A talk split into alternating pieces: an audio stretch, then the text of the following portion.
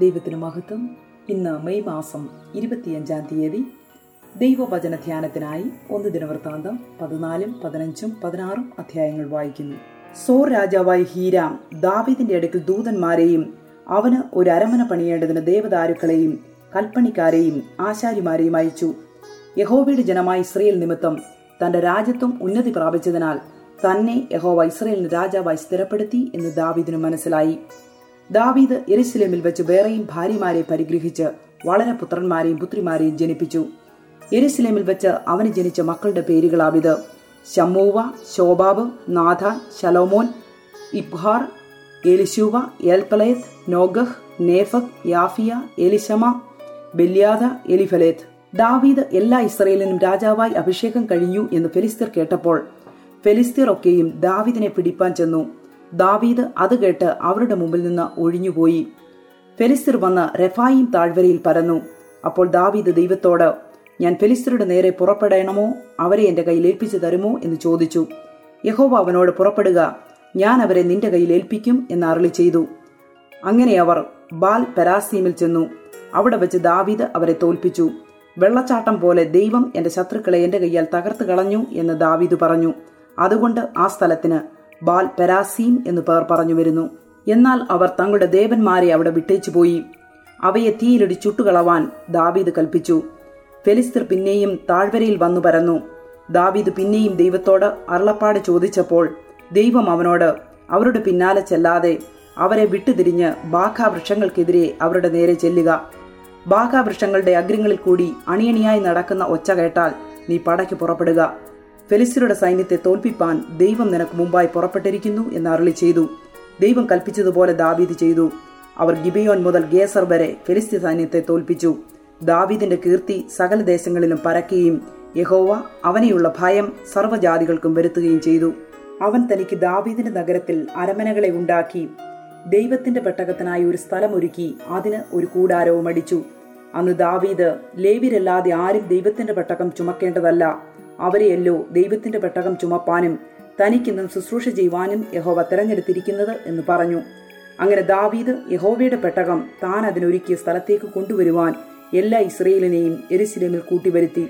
ദാവീദ് അഹ്റോന്റെ പുത്രന്മാരെയും ലേബിരെയും കൂട്ടിവരുത്തി. കെഹാത്തിരിൽ പ്രധാനിയായ ഊരിയേലിനെയും അവന്റെ സഹോദരന്മാരായ നൂറ്റി ഇരുപത് പേരെയും മെരാരിയിൽ പ്രധാനിയായ അസയാവയെയും അവന്റെ സഹോദരന്മാരായ ഇരുന്നൂറ്റി ഇരുപത് പേരെയും ഗർശോമിരിൽ പ്രധാനിയായ യോവേലിനെയും അവന്റെ സഹോദരന്മാരായ നൂറ്റി മുപ്പത് പേരെയും ഏലിസാഫാനീരിൽ പ്രധാനിയായ ഷെമയ്യാവെയും അവന്റെ സഹോദരന്മാരായ ഇരുന്നൂറ് പേരെയും ഹെബ്രോനീരിൽ പ്രധാനിയായ ഏലിയേലിനെയും അവന്റെ സഹോദരന്മാരായ എൺപത് പേരെയും ഉസിയേലിൽ പ്രധാനിയായ അബിനാദാബിനെയും അവന്റെ സഹോദരന്മാരായ നൂറ്റി പന്ത്രണ്ട് പേരെയും തന്നെ ദാവീദ് പുരോഹിതന്മാരായ സാദോക്കിനെയും അബ്യദാരിനെയും ഊരിയേൽ അസയ്യാവ് യോവേൽ ഷെമയ്യാവ് ഏലിയേൽ അമീനാദാവ് എന്നീ ലേവിനെയും വിളിപ്പിച്ച് അവരോട് പറഞ്ഞത് നിങ്ങൾ ലേവിയുടെ പിതൃഭവനങ്ങളിൽ തലവന്മാരല്ലോ.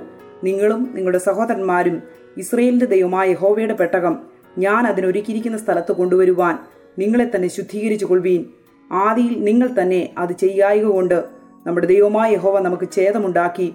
നാം അവനെ നിയമപ്രകാരമല്ലല്ലോ അന്വേഷിച്ചത്. അങ്ങനെ പുരോഹിതന്മാരും ലേവ്യരും ഇസ്രയേലിന്റെ ദൈവമായ യഹോവയുടെ പെട്ടകം കൊണ്ടുവരുവാൻ തങ്ങളെ തന്നെ ശുദ്ധീകരിച്ചു. ലേവിയുടെ പുത്രന്മാർ യഹോവയുടെ വചനപ്രകാരം മോശ കൽപ്പിച്ചതുപോലെ ദൈവത്തിന്റെ പെട്ടകത്തെ അതിന്റെ തണ്ടുകൾ തങ്ങളുടെ ചുമലിൽ കൊണ്ടു ചുമന്നു.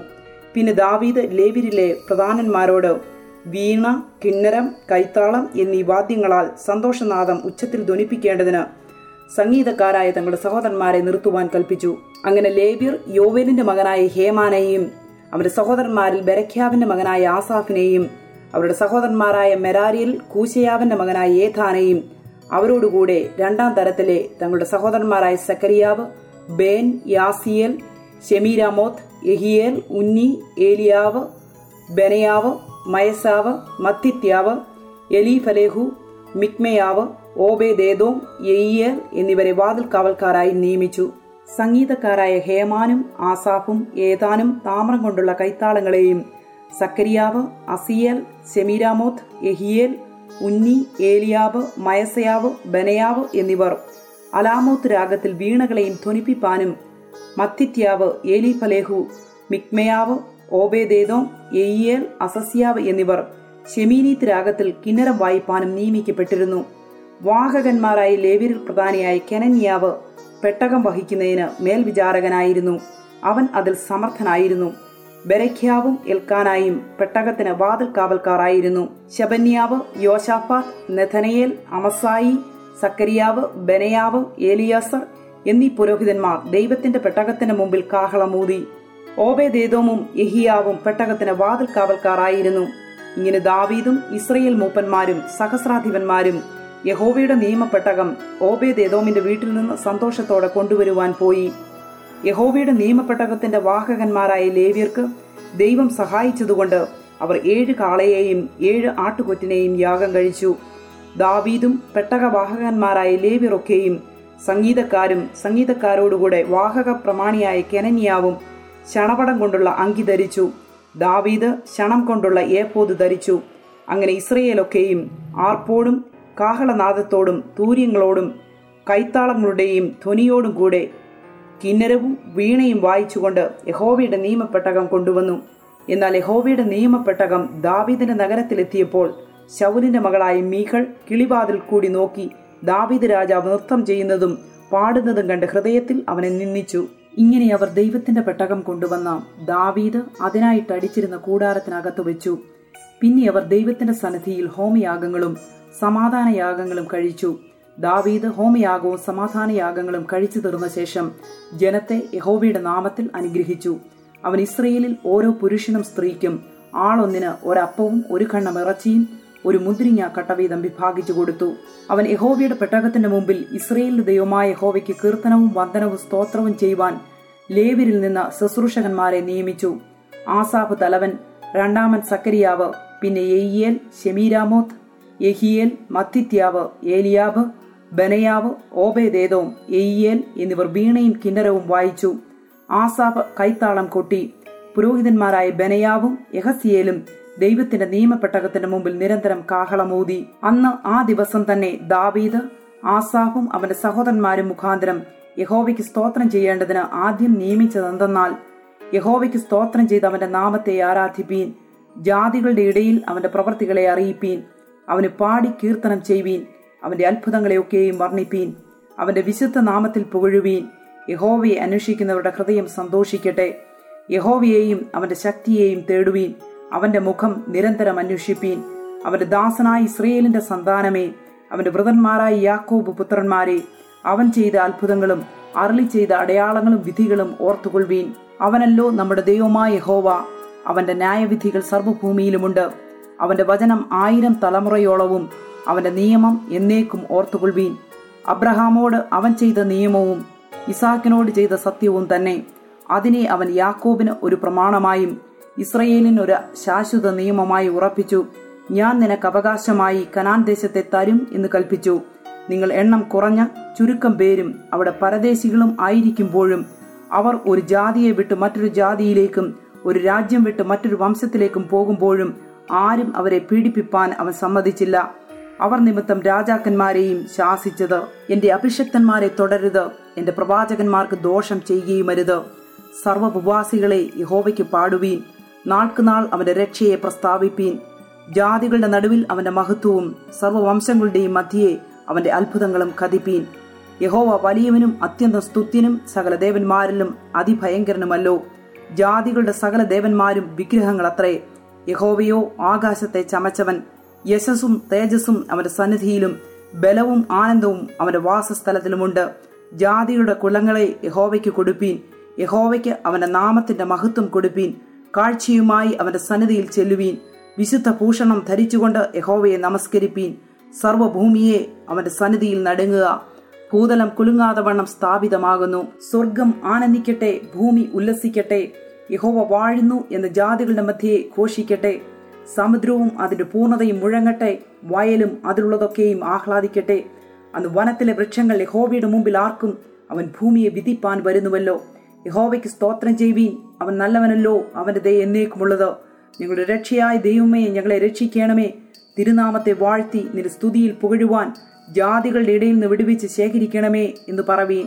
ഇസ്രയേലിൻ ദൈവമായ യഹോവ എന്നും എന്നേക്കും വാഴ്ത്തപ്പെട്ടവൻ സകല ജനവും ആമേൻ എന്ന് പറഞ്ഞ് യഹോവയെ സ്തുതിച്ചു. ഇങ്ങനെ പെട്ടകത്തിന് മുമ്പിൽ ദിവസം പ്രതിയുള്ള വേലയുടെ ആവശ്യം പോലെ നിത്യം ശുശ്രൂഷിക്കേണ്ടതിന് ആസാഫിനെയും അവന്റെ സഹോദരന്മാരെയും ഓബേദേദോമിനെയും അവരുടെ സഹോദരന്മാരായ അറുപത്തെട്ട് പേരെയും യഹോബയുടെ പെട്ടകത്തിന് മുമ്പിലും യദുദൂന്റെ മകനായ ഓബേദേദോമിനെയും ഹോസയെയും വാതിൽ കാവൽക്കാരായി നിർത്തി.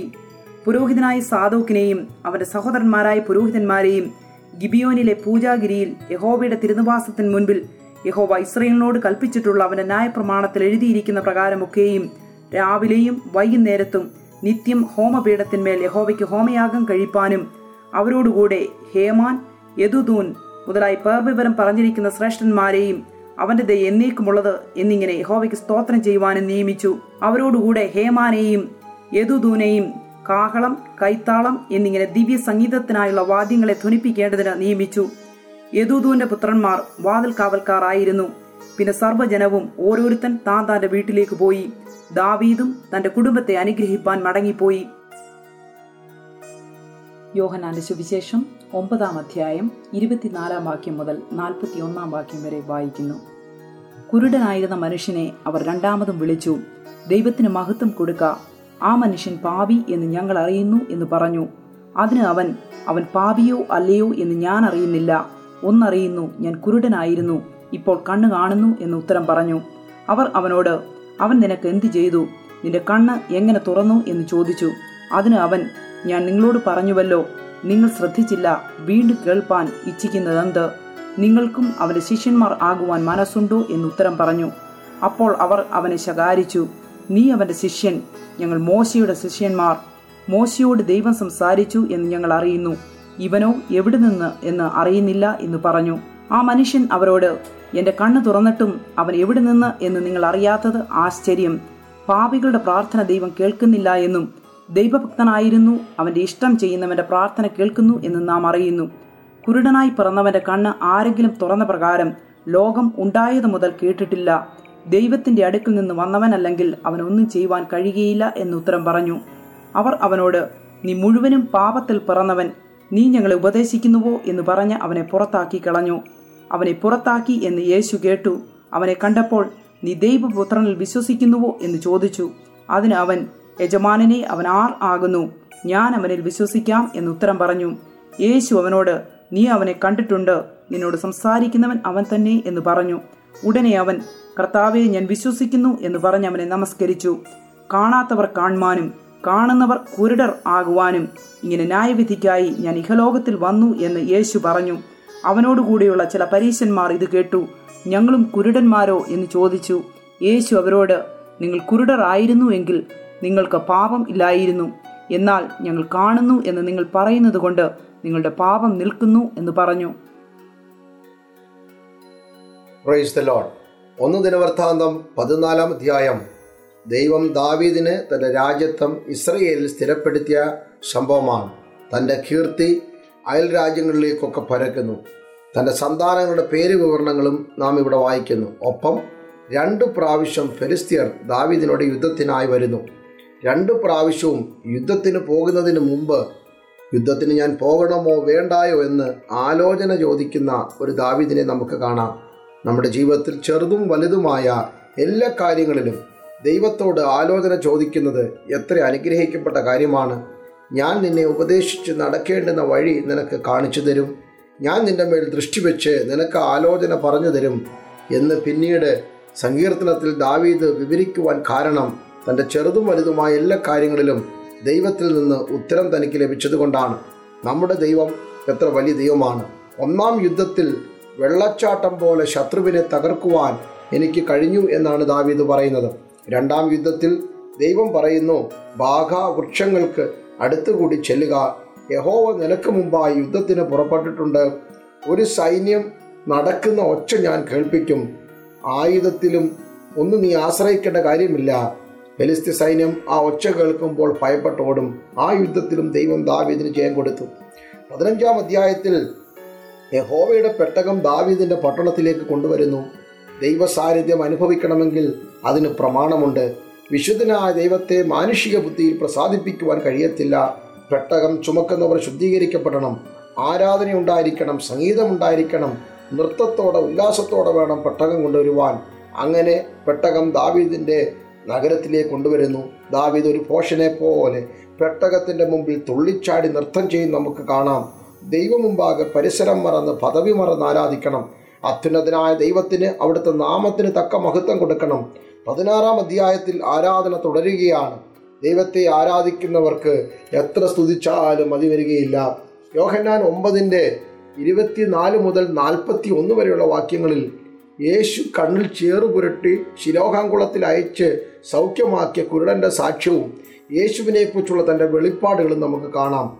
ഞാൻ കുരുടനായിരുന്നു ഇപ്പോൾ കാണുന്നു എന്ന് തന്നെ ചോദ്യം ചെയ്യുന്ന പുരോഹിത പരീശന്മാരോട് യേശുവിനെക്കുറിച്ച് തനിക്ക് ലഭിച്ച അഞ്ച് വെളിപ്പാടുകൾ താൻ പറയുന്നു. ഒന്ന് യേശു എന്നു പേരുള്ള മനുഷ്യൻ. ഒരു യഥാർത്ഥ മനുഷ്യനെ മഹത്വമുള്ള മനുഷ്യത്വമുള്ള മനുഷ്യനെ അവൻ യേശുവിൽ കണ്ടു.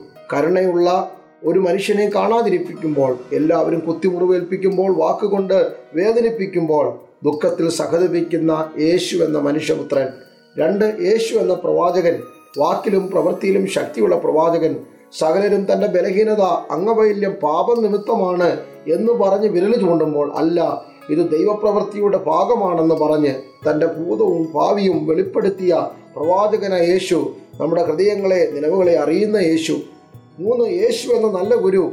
ഇരുപത്തിയേഴ് മുതൽ ഇരുപത്തിയെട്ടുമുള്ള വാക്യങ്ങൾ നിങ്ങൾക്ക് അവന്റെ ശിഷ്യന്മാരാകുവാൻ മനസ്സുണ്ടോ എന്ന് അവൻ ചോദിക്കുമ്പോൾ സകലവും അറിയാവുന്ന യഥാർത്ഥ ഗുരു യേശു മാത്രമാണ്. ആരംഭത്തിൽ തന്നെ അവസാനവും പൂർവകാലത്ത് തന്നെ മേലാൽ സംഭവിപ്പാനുള്ളതും അറിയാകുന്ന വഴിയും സത്യവും ജീവനുമായ യഥാർത്ഥ ഗുരു അവിടുത്തെ ശിഷ്യരായി തീരുന്നത് നമുക്ക് എത്ര ഭാഗ്യമാണ്.